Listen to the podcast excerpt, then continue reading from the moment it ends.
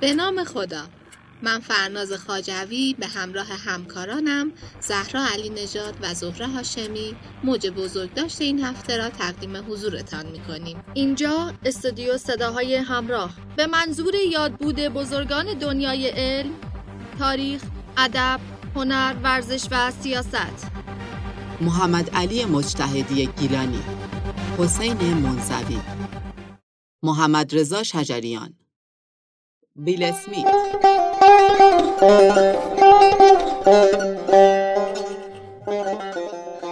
دکتر محمد علی مجتهدی گیلانی یک مهر 110 سال پیش در لاهیجان به دنیا آمد.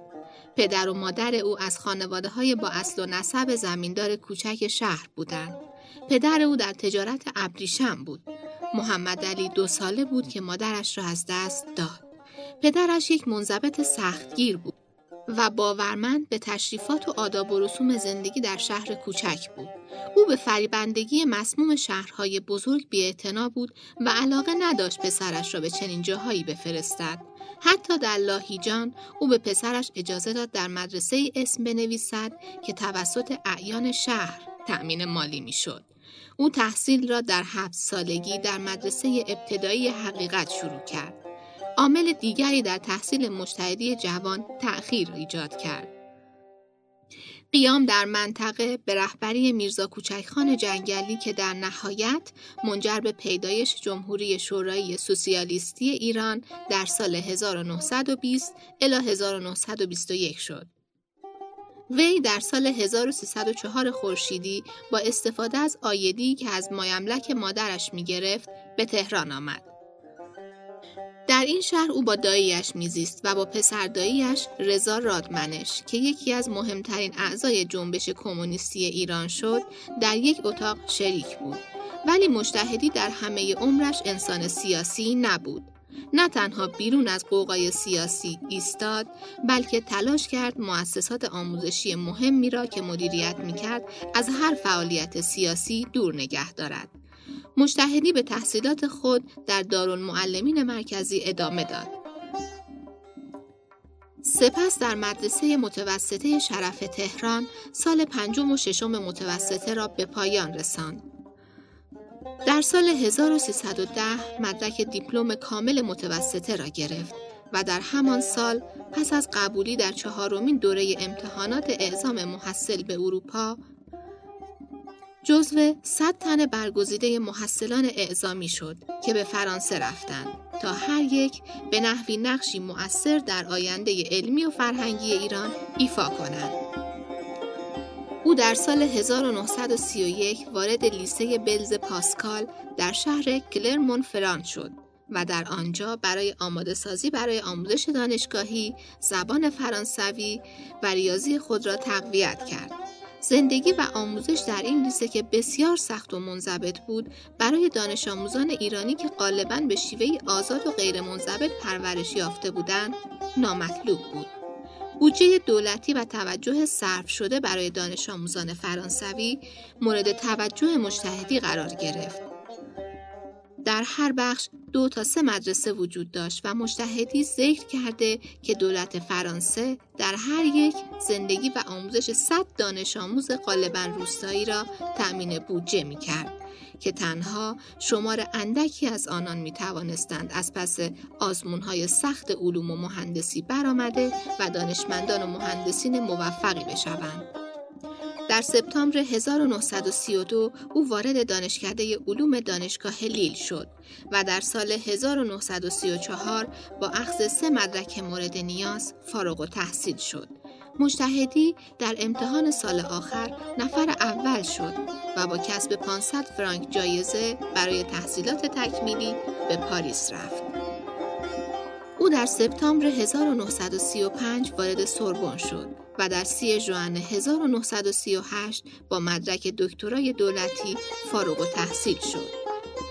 او در پاریس با همسرش سوزان ژان ماری که پیانیست بود و در زمانی که مشتهدی وارد سوربن شد به کنسرواتوار پاریس پیوست آشنا شد. آن دو در دو اوت 1938 ازدواج کردند و عازم ایران شدند. 1931 الی 1932 تکمیل زبان و آمادگی ریاضیات در مدرسه بلز پاسکال در شهر کلرمون. 1932 الی 1935 گذراندن دوره لیسانس علوم و کسب مقام اول در شهادتنامه مکانیک استدلالی در بین دانشجویان ایرانی و فرانسوی در دانشکده علوم دانشگاه لیل. 1935 انتقال به پاریس برای گذراندن دوره دکترا در دانشگاه سوربن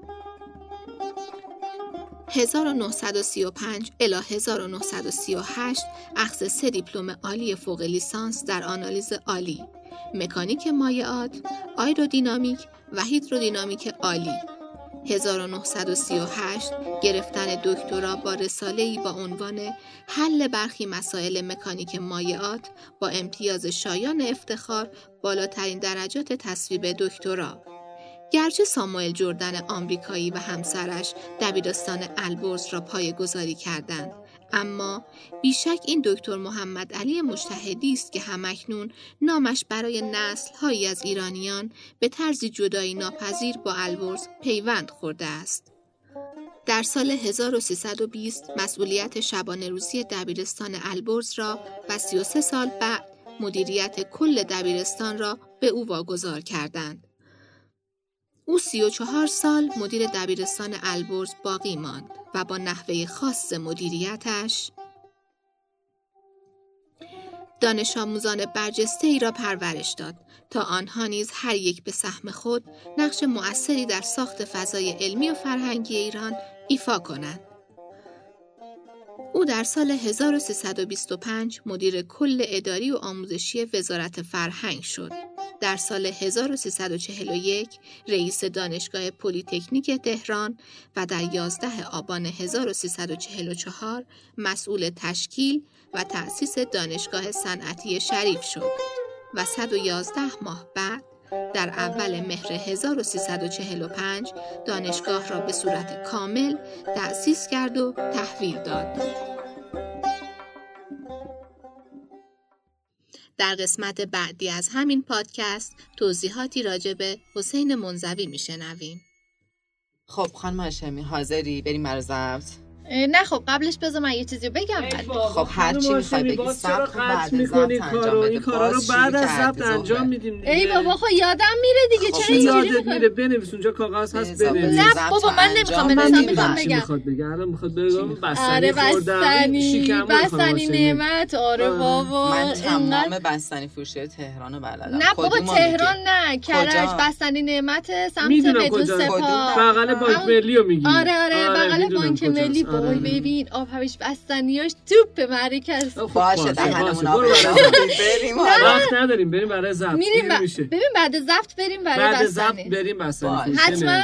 باشه. نعمت بستنی نعمت همون دم میدون سپا اوکی پس باشه بریم زفت برو. قول دادینا.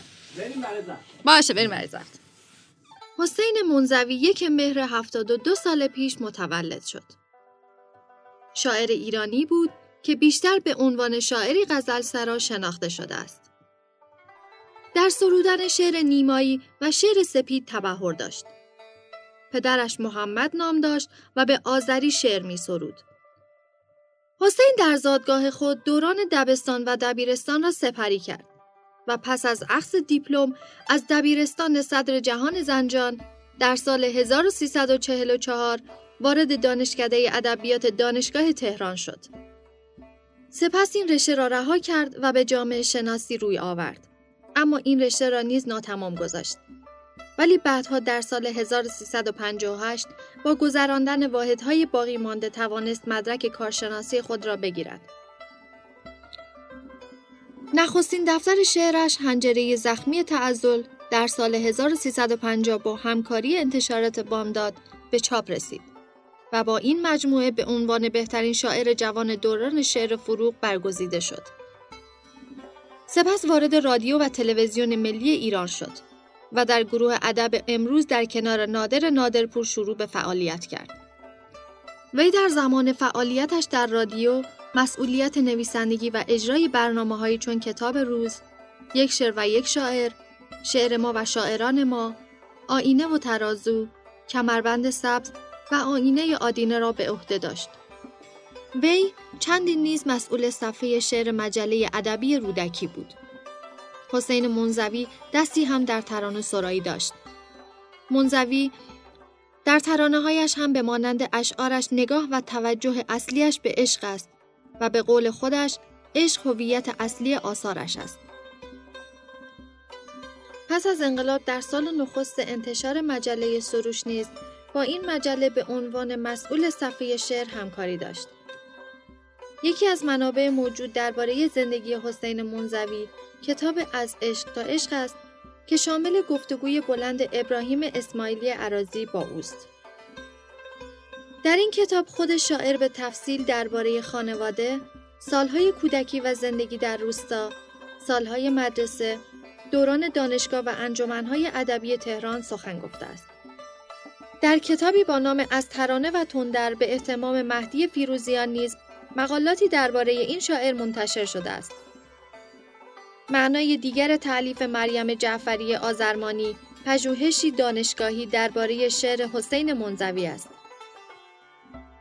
این کتاب برگرفته از پایان نامه کارشناسی ارشد معلف با نام بررسی معانی ثانویه صد غزل از حسین منزوی بر اساس نظریه تحلیل گفتمان گرایش است که در سال 1393 در دانشگاه از زهرا دفاع شده است. محمد علی بهمنی درباره منزوی می‌گوید اگر بخواهیم غزل بعد از نیما را بررسی کنیم باید بگوییم که هوشنگ ابتهاج در غزل پلی می‌زند و منوچهر نیستانی از این پل عبور می کند و ادامه دهنده این راه حسین منزوی است که طیف وسیعی را به دنبال خود می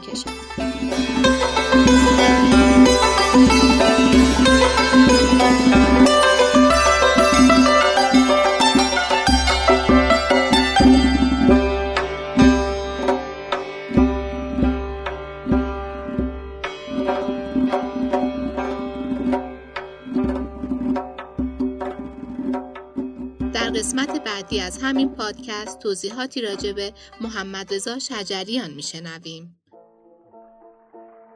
محمد رضا شجریان یک مهر 78 سال پیش در مشهد متولد شد. موسیقیدان، آهنگساز، خواننده و خوشنویس اهل ایران و نامزد دو جایزه گرمی است. روزنامه ونکوورسان او را یکی از مهمترین هنرمندان موسیقی جهان و همچنین رادیوی عمومی ملی در سال 2010 وی را یکی از پنجاه صدای برتر جهان معرفی کرده است. در ایران ملقب به خسروی آواز ایران می باشد. محمد رضا شجریان رئیس کنونی شورای عالی خانه موسیقی ایران بنیانگذار گروه شهناز و مبدع چند ساز موسیقی می باشد. همچنین از فرزندان محمد رضا شجریان همایون و مجگان در زمینه موسیقی فعالیت دارند. شجریان در قرائت قرآن نیز فعالیت داشته و دعای ربنا معروفترین تلاوت قرآنی اوست. این اثر توسط سازمان میراث فرهنگی صنایع دستی و گردشگری به عنوان اثر ملی ثبت شده است. خوانندگان سرشناسی چون ایرج بستامی، شهرام ناظری، حسام الدین سراج حمید رضا نوربخش، علی جهاندار و پسرش همایون از شاگردان شجریان هستند. از کودکی با توجه به استعداد و صدای خوبش تحت تعلیم پدر که خودقاری قرآن بود مشغول به پرورش صدای خیش شد. در سال 1331 برای نخستین بار صدای تلاوت قرآن او از رادیوی خراسان پخش شد. وی در سال 1338 به دانشسرای مقدماتی در مشهد رفت و از همان سال برای نخستین بار با یک معلم موسیقی آشنا شد. پس از دریافت دیپلم دانشسرای عالی به استخدام آموزش و پرورش درآمد و به تدریس مشغول شد و در این زمان با سنتور آشنا شد و فراگیری این ساز را نزد جلال اخباری شروع کرد. شجریان در سال 1340 با فرخنده گلفشان ازدواج کرد که حاصل آن سه دختر به نامهای فرزانه، افسانه مژگان و یک پسر همایون بود. او در سال 1346 به تهران رفت و با احمد عبادی آشنا شد و همچنین در کلاس اسماعیل مهرتاش شرکت نمود. در همین سال برای آموختن خوشنویسی در انجمن خوشنویسان نزد ابراهیم بوزری رفت. شجریان از سال 1347 خوشنویسی را نزد حسن میرخانی ادامه داد. وی در سال 1349 درجه ممتاز را در خوشنویسی به دست آورد. محمد رضا شجریان تا سال 1350 به خاطر اینکه پدرش می‌خواست خانواده آنها بیشتر با قرائت قرآن و چهره مذهبی شناخته شوند با نام مستعار سیاوش بیدگانی با رادیو همکاری می‌کرد. ولی بعد از آن پدرش به او اجازه استفاده از نام اصلیش را داد. وی تا سال 1347 در استخدام آموزش و پرورش بود و پس از مدت زمانی تدریس و مدیریت مدارس به وزارت منابع طبیعی انتقال یافت. وی در مدت خدمت در آموزش و پرورش در رادکان از توابع چناران به تدریس پرداخت و مدتی در این شهر سکونت داشت. در فاصله سالهای 1360 شجریان همکاری گسترده ای را با پرویز مشکاتیان آغاز کرد که حاصل آن آلبوم چون بیداد، آستان جانان، سر عشق، ماهور، نوا، دستان، گنبد مینا و جان اشاق بود. در این سالها به همراه گروه عارف به سرپرستی مشکاتیان کنسرت هایی را در خارج از ایران اجرا کرد. محمد رضا شجریان آلبوم صوتی مرغ خوشخان و دو آلبوم تصویری کنسرت محمد رضا شجریان و گروه شهناز در دوبی و کنسرت محمد رضا شجریان و گروه شهناز در تهران که مربوط به همکاری او با گروه شهناز بود را در اوایل دهه 90 منتشر کرد. پس از آن به صورت موقت با برادران پورناظری، تحمورس پورناظری و سهراب پورناظری همکاری کرد که حاصل آن آلبوم رنگ های تعالی می باشد. البته این اثر به صورت رسمی منتشر نشده بلکه روی اینترنت پخش شده است. محمد رضا شجریان بعد از آن همکاری با برادران پورناظری را قطع کرد و در سال 1393 یک بار دیگر به همراه گروه شهناز و با حضور سعید فرشپوری یک تور کنسرت جهانی با عنوان سرگشتگان عشق برگزار کرد. و در قسمت بعدی از همین پادکست توضیحاتی راجع به ویل اسمیت را خواهیم شنید. ویلارد کریستوفر ویل اسمیت جونیور که با نام ویل اسمیت شناخته می شود، پنجاه سال پیش در پنسیلوانیا به دنیا آمده است. او در فیلم به دنبال خوشبختی به همراه پسرش ایفای نقش کرده است. در سال 2008 وی پردرآمدترین بازیگر هالیوود شناخته شد. هنرپیشه، خواننده هیپ هاپ، دوبلور و همچنین تهیه کننده آمریکایی است. او آثار قدرتمندی نیز در تلویزیون داشته است. در ماه آوریل 2007 هفته نامه نیوزوان از او به عنوان قدرتمندترین بازیگر هالیوود یاد کرد. وی چهار بار نامزد جایزه گلدن گلاب، دو بار جایزه اسکار و یک بار نیز برنده جایزه گرمی شده است. همچنین ویل اسمیت در کنار نیکی جم، ستاره موسیقی ریگیتون و ارفا استرفی خواننده پاپ از کوزوو مراسم رسمی جام جهانی 2018 بر عهده داشت. وی تا کنون دو بار نامزد جایزه اسکار برای فیلم های علی در سال 2001 و به دنبال خوشبختی سال 2006 شده است.